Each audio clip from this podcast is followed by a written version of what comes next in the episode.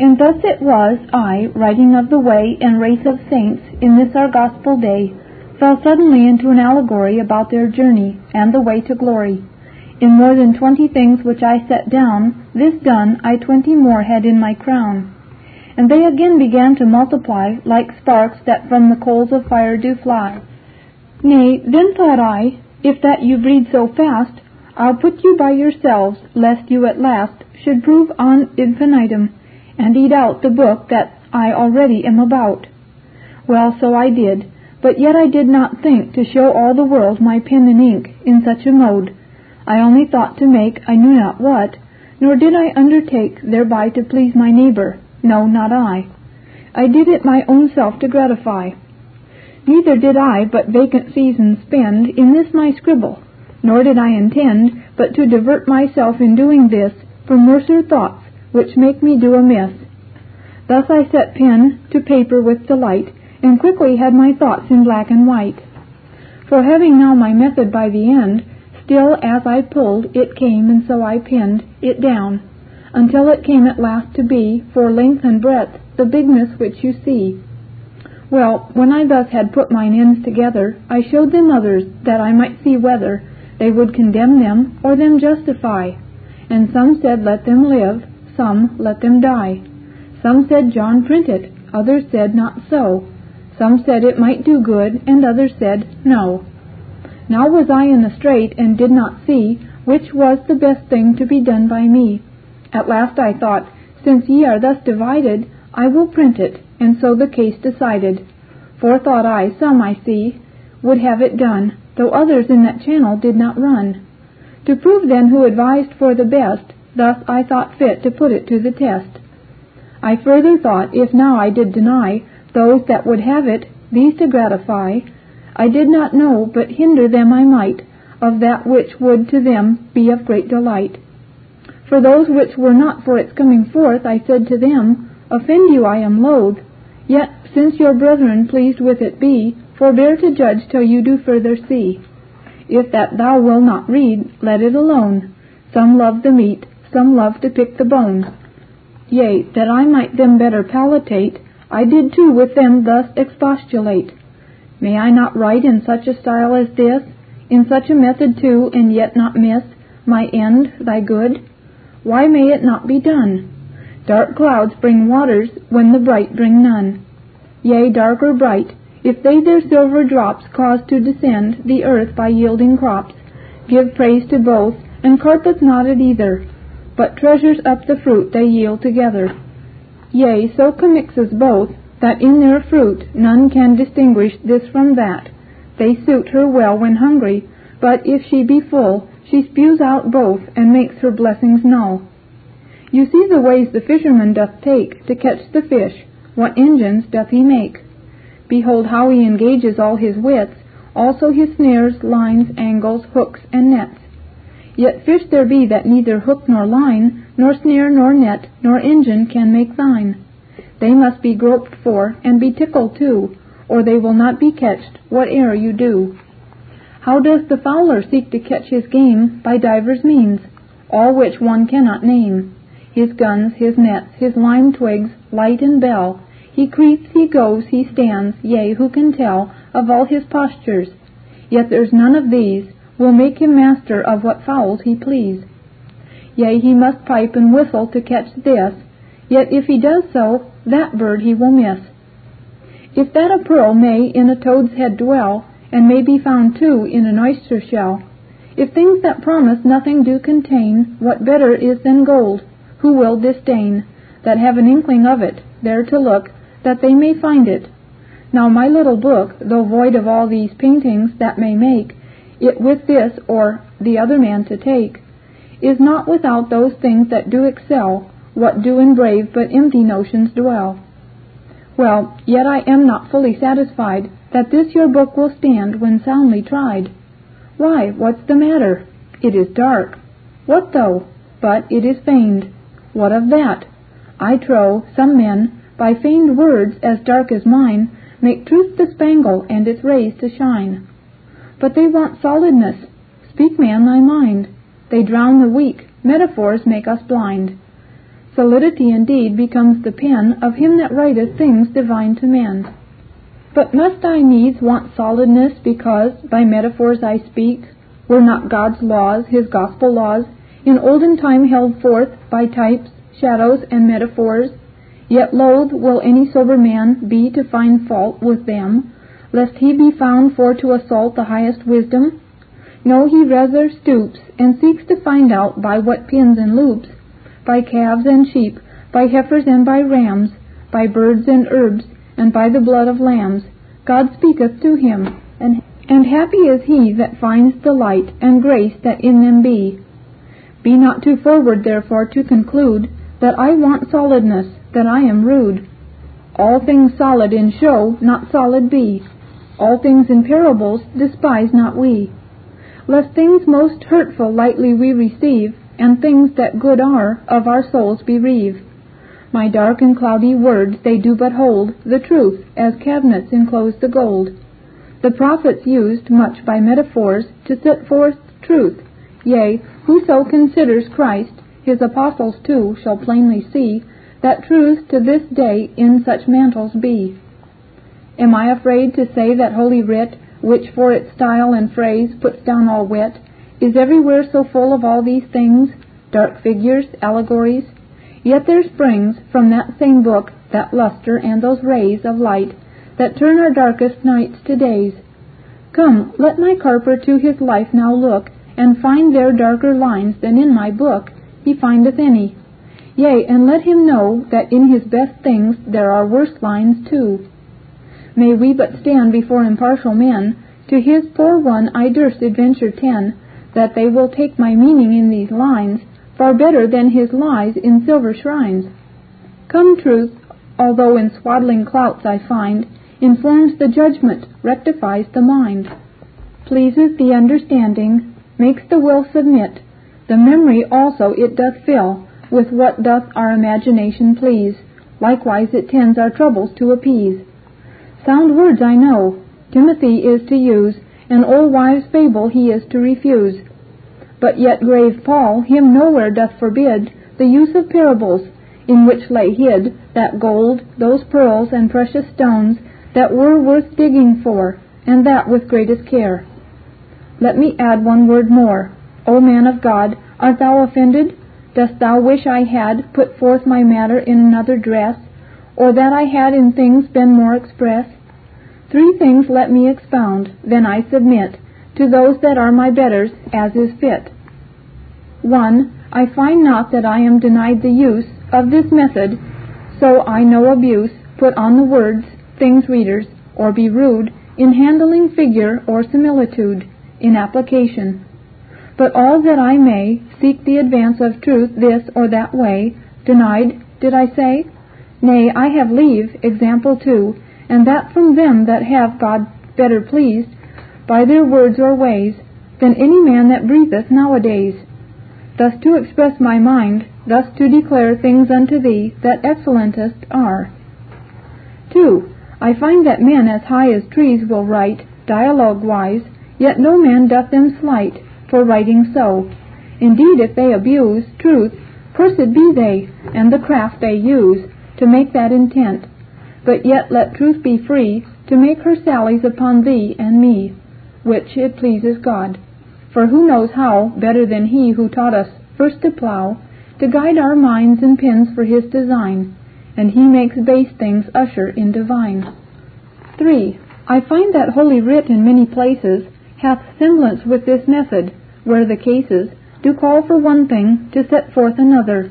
Use it I may then, and yet nothing smother. Truth's golden beams, nay, by this method may make it cast forth its rays as light as day. And now before I do put up my pen, I'll show the profit of my book, and then commit both thee and it unto thy hand, that pulls the strong down and makes weak ones stand. This book it chalketh out before thine eyes, the man that seeks the everlasting prize.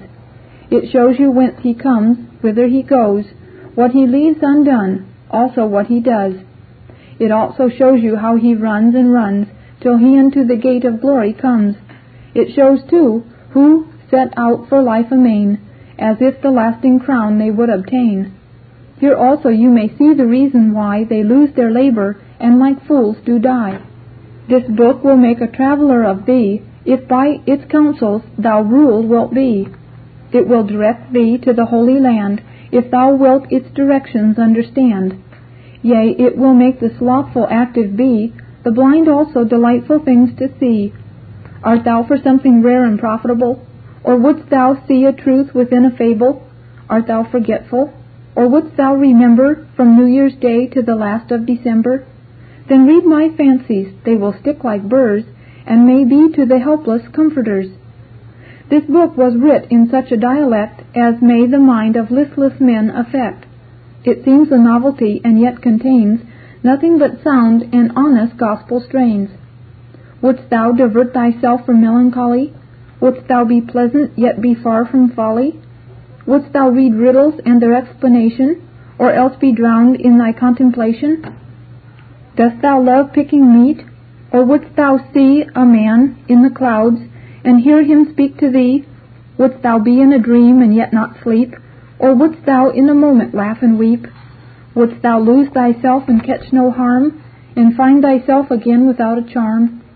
Wouldst read thyself, and read thou knowest not what, and yet know whether thou art blessed or not, by reading the same lines? O then come hither, and lay my book, thy head and heart together. John Bunyan.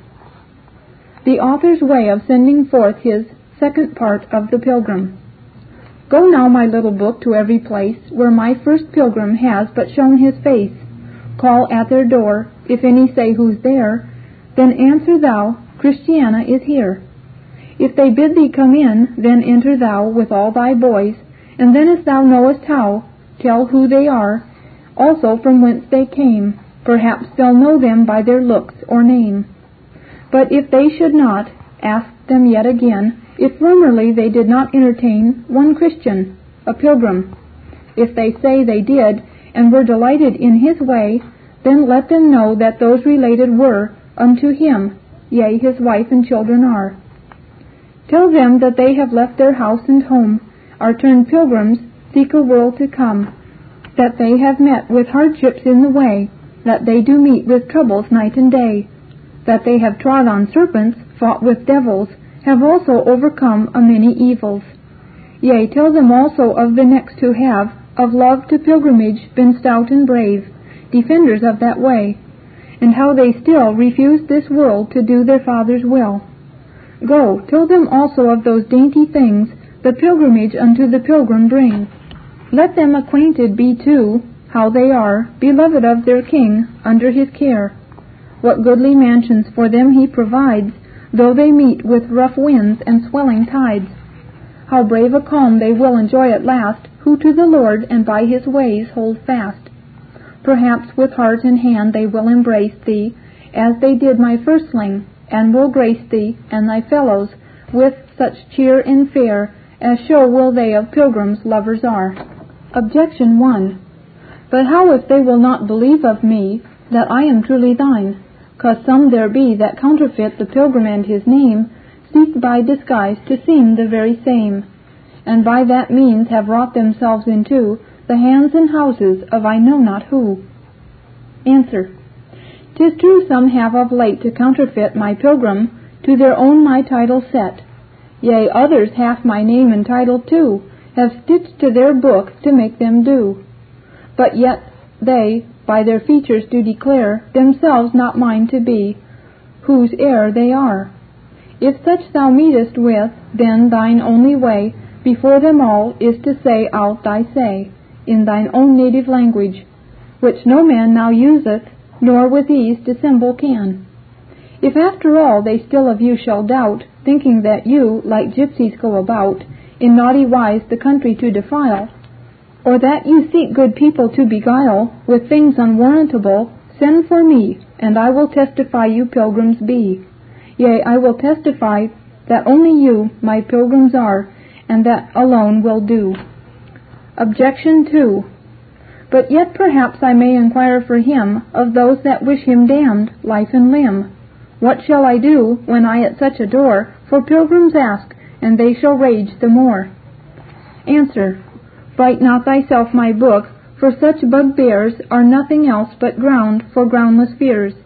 My pilgrim's book has traveled sea and land, yet could I never come to understand that it was slighted or turned out of door by any kingdom, were they rich or poor. In France and Flanders, where men kill each other, my pilgrim is esteemed a friend, a brother. In Holland, too, 'tis said, as I am told, my pilgrim is, with some, worth more than gold. Highlanders and wild Irish can agree, my pilgrim should familiar with them be. 'Tis in New England, under such advance, receives there so much loving countenance, as to be trimmed, new clothed, and decked with gems, that it might show its features and its limbs. Yet more, so comely doth my pilgrim walk, that of him thousands daily sing and talk. If you draw nearer home, it will appear my pilgrim knows no ground of shame or fear. City and country will him entertain with, Welcome, pilgrim, yea, they can't refrain from smiling, if my pilgrim be but by, or shows his head in any company. Brave gallants do my pilgrim hug and love, esteem it much, yea, value it above, things of a greater bulk, yea, with delight say, My lark's leg is better than a kite. Young ladies and young gentlewomen too, do no small kindness to my pilgrim show, their cabinets, their bosoms, and their hearts my pilgrim has, 'cause he to them imparts his pretty riddles in such wholesome strains as yield them profit double to their pains of reading. Yea, I think I may be bold to say some prize him far above their gold.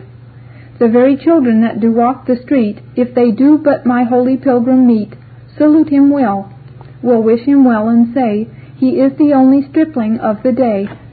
They that have never seen him yet admire what they have heard of him, and much desire to have his company and hear him tell those pilgrim stories which he knows so well. Yea, some who did not love him at first, but called him fool and naughty, say they must, now they have seen and heard him, him commend, and to those whom they love they do him send. Wherefore my second part, thou needest not be afraid to show thy head, none can hurt thee, that wish but well to him that went before, cause thou camest after with a second store of things as good, as rich and profitable, for young, for old, for staggering, and for stable. Objection 3. But some there be that say, He laughs too loud, and some do say, His head is in a cloud. Some say his words and stories are so dark, they know not how by them to find his mark. Answer. One may, I think, say both his laughs and cries may well be guessed at by his watery eyes. Some things are of that nature as to make one's fancy chuckle, while his heart doth ache. When Jacob saw Rachel with the sheep, he did at the same time both kiss and weep. Whereas some say a cloud is in his head, that doth but show how wisdom's covered with its own mantles, and to stir the mind to search after what it fain would find. That seem to be hid in words obscure do but the godly mind the more allure to study what those sayings should contain that speak to us in such a cloudy strain. I also know a dark similitude will on the fancy more itself intrude, and will stick faster in the heart and head than things from smiles not borrowed. Wherefore, my book, let no discouragement hinder thy travels. Behold, thou art sent to friends, not foes, to friends that will give place to thee my pilgrims, and thy words embrace. Besides, what my first pilgrim left concealed, thou, my brave second pilgrim, hast revealed. What Christian left locked up and went his way, sweet Christiana opens with her key. Objection 4. But some love not the method of your first, romance they count it, throw it away as dust. If I should meet with such, what should I say? Must I slight them as they slight me, or nay? Answer. My Christiana, if with such thou meet, by all means in all loving wise them greet. Render them not reviling for revile, but if they frown, I prithee on them smile. Perhaps 'tis nature or some ill report has made them thus despise or thus retort. Some love no cheese, some love no fish, and some love not their friends, nor their own house or home. Some start at pig, slight chicken, love not fowl, more than they love a cuckoo or an owl. Leave such, my Christiana, to their choice, and seek those who to find thee will rejoice. By no means strive, but in all humble wise present thee to them in thy pilgrim's guise. Go then, my little book, and show to all that entertain and bid thee welcome shall. What thou shalt keep close, shut up from the rest, and wish what thou shalt show them may be blessed, to them for good, may make them choose to be pilgrims better by far than thee or me. Go then, I say, tell all men who thou art, say, I am Christiana, and my part is now with my four sons to tell you what it is for men to take a pilgrim's lot. Go also tell them who and what they be that now do go on pilgrimage with thee. Say, Here's my neighbor Mercy. She is one that has long time with me a pilgrim gone. Come, see her in her virgin face, and learn twixt idle ones and pilgrims to discern. Yea, tell them how plain-hearted this man was, the world which is to come in any wise, when little tripling maids follow God, and leave old doting sinners to his rod. 'Tis like those days wherein the young ones cried, Hosanna, to whom old ones did deride. Next tell them of old Honest, whom you found, with his white hairs trotting the pilgrim's ground. Yea, tell them how plain-hearted this man was, how after his good Lord he bare his cross. Perhaps with some grey head this may prevail, with Christ to fall in love, and in sin bewail. Tell them also how Master Fearing went on pilgrimage, and how the time he spent in solitariness, with fears and cries, and how at last he won the joyful prize. He was a good man, though much down in spirit, he is a good man, and doth life inherit. Tell them of Master Feeble-mind also, who not before, but still behind would go. Show them also how he had like been slain, and how one great heart did his life regain. This man was true of heart, though weak in grace, one might true godliness read in his face. Then tell them of Master Ready to Halt, a man with crutches, but much without fault. Tell them how Master Feeble Mind and he did love, in opinions much agree. And let all know, though weakness was their chance, yet sometimes one could sing, the other dance. Forget not Master Valiant for the truth, that man of courage, though a very youth. Tell everyone his spirit was so stout, no man could ever make him face about, and how Greatheart and he could not forbear, but put down doubting castle, slay despair. Overlook not Master Despondency, nor much afraid his daughter, though they lie under such mantles as may make them look, with some, as if their God had them forsook. They softly went, but sure, and at the end found that the Lord of Pilgrims was their friend. When thou hast told the world of all these things, then turn about my book and touch those strings, which, if be touched, will such music make, they'll make a cripple dance, a giant quake. These riddles that lie couched within thy breast, freely propound, expound, and for the rest of thy mysterious lines, let them remain for those whose nimble fancies shall them gain. Now may this little book a blessing be to those who love this little book and me, and may its buyer have no cause to say his money is but lost or thrown away. Yea, may this second pilgrim yield that fruit, as may with each good pilgrim's fancy suit, and may it some persuade that go astray to turn their feet and heart to the right way, is the hearty prayer of the author, John Bunyan. This is the end of the book. This Reformation audio track is a production of Still Waters Revival Books. SWRB makes thousands of classic Reformation resources available, free and for sale, in audio, video, and printed formats.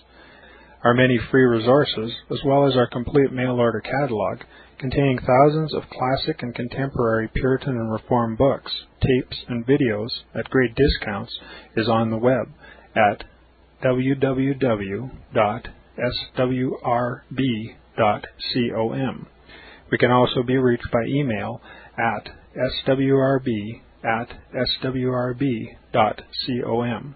by phone at 780-450-3730, by fax at 780-468-1096, or by mail at 4710-37A Avenue, Edmonton, that's E D M-O-N-T-O-N, Alberta, abbreviated capital A, capital B, Canada, T6L3T5. You may also request a free printed catalog. And remember that John Calvin, in defending the Reformation's regulative principle of worship, or what is sometimes called the scriptural law of worship, commenting on the words of God, which I commanded them not, neither came into my heart, from his commentary on Jeremiah 7:31, writes, God here cuts off from men every occasion for making evasions, since he condemns by this one phrase, I have not commanded them, whatever the Jews devised. There is then no other argument needed to condemn superstitions than that they are not commanded by God. For when men allow themselves to worship God according to their own fancies, and attend not to his commands, they pervert true religion. And if this principle was adopted by the papists, all those fictitious modes of worship in which they absurdly exercise themselves would fall to the ground. It is indeed a horrible thing for the papists to seek to discharge their duties towards God by performing their own superstitions. There is an immense number of them, as it is well known, and as it manifestly appears. Were they to admit this principle, that we cannot rightly worship God except by obeying His word, they would be delivered from their deep abyss of error. The prophet's words, then, are very important when he says that God had commanded no such thing, and that it never came to his mind, as though he had said that men assume too much wisdom when they devise what he never required, nay, what he never knew.